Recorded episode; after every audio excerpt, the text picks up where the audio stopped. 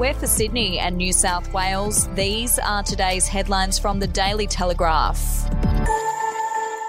New South Wales police have sweeping new powers to knock down the doors of convicted drug dealers without a warrant in a trial targeting four areas across the state, including Sydney's southwest.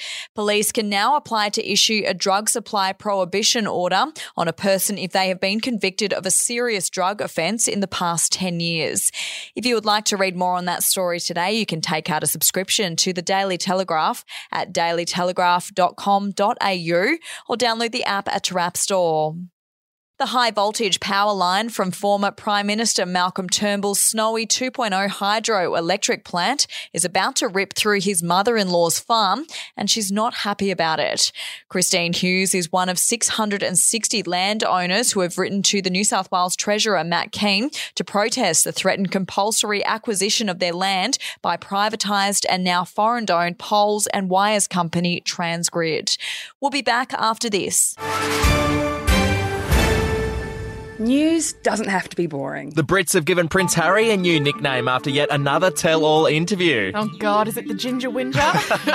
Let the team at news.com.au get you up to speed each day with their podcast, From the Newsroom. a couple were busted joining the Mile High Club. Well, I guess they can't fly Virgin anymore. Politics, sport, red carpets, royals. Get all the goss in just a few minutes. Follow From the Newsroom wherever you get your podcast from. A marketing and lobbying group attacking Scott Morrison's new Super for Homes policy is stacked with former Labor politicians who sat at the federal cabinet table with Anthony Albanese when the ALP was last in power.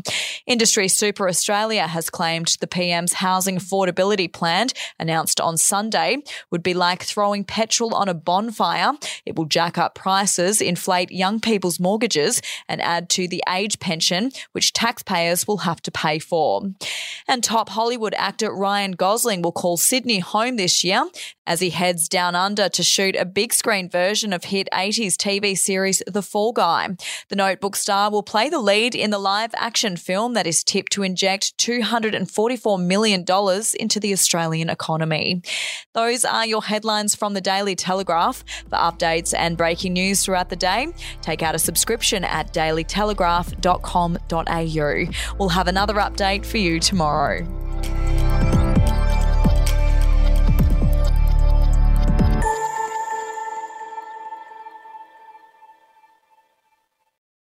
Australian history is full of colourful but forgotten characters, from alleyway gangsters to Cold War spies and eccentric entrepreneurs. There are hundreds of incredible stories of adventurous Aussies that never make it into our history books. Each week, I talk to some of the country's greatest history authors, sleuths, and yarn spinners to uncover the untold stories of some of our most interesting and offbeat ancestors. The show in black and white can be found wherever you get your podcasts.